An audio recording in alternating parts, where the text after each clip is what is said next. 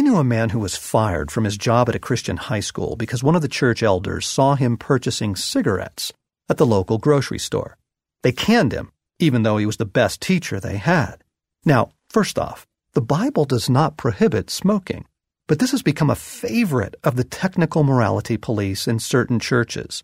And what is even more diabolical about the story is the pleasure these Pharisees had in firing the young teacher. Their judgment was swift and severe. Their self righteous smugness was far sicker than this guy smoking a cigarette. Jesus calls this straining gnats, but swallowing camels. The poison of technical rule keeping is that it shifts the focus from serious issues to ridiculous peccadillos, thus allowing the legalist to live what he believes is a righteous life, when in fact he is failing at the very things God majors in. Take as an example a man who hates his wife. He resents her, but he has never committed adultery. He is, quote, faithful to her.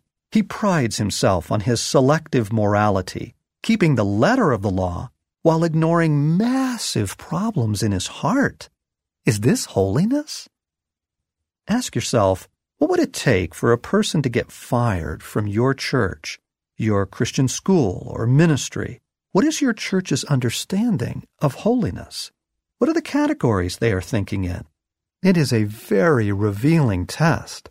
The scriptures say that the way you treat people is a little more important than whether you smoke, for heaven's sakes. Pride and arrogance are far more serious issues than swearing. Idolatry and hatred are far more serious than how fast you drive.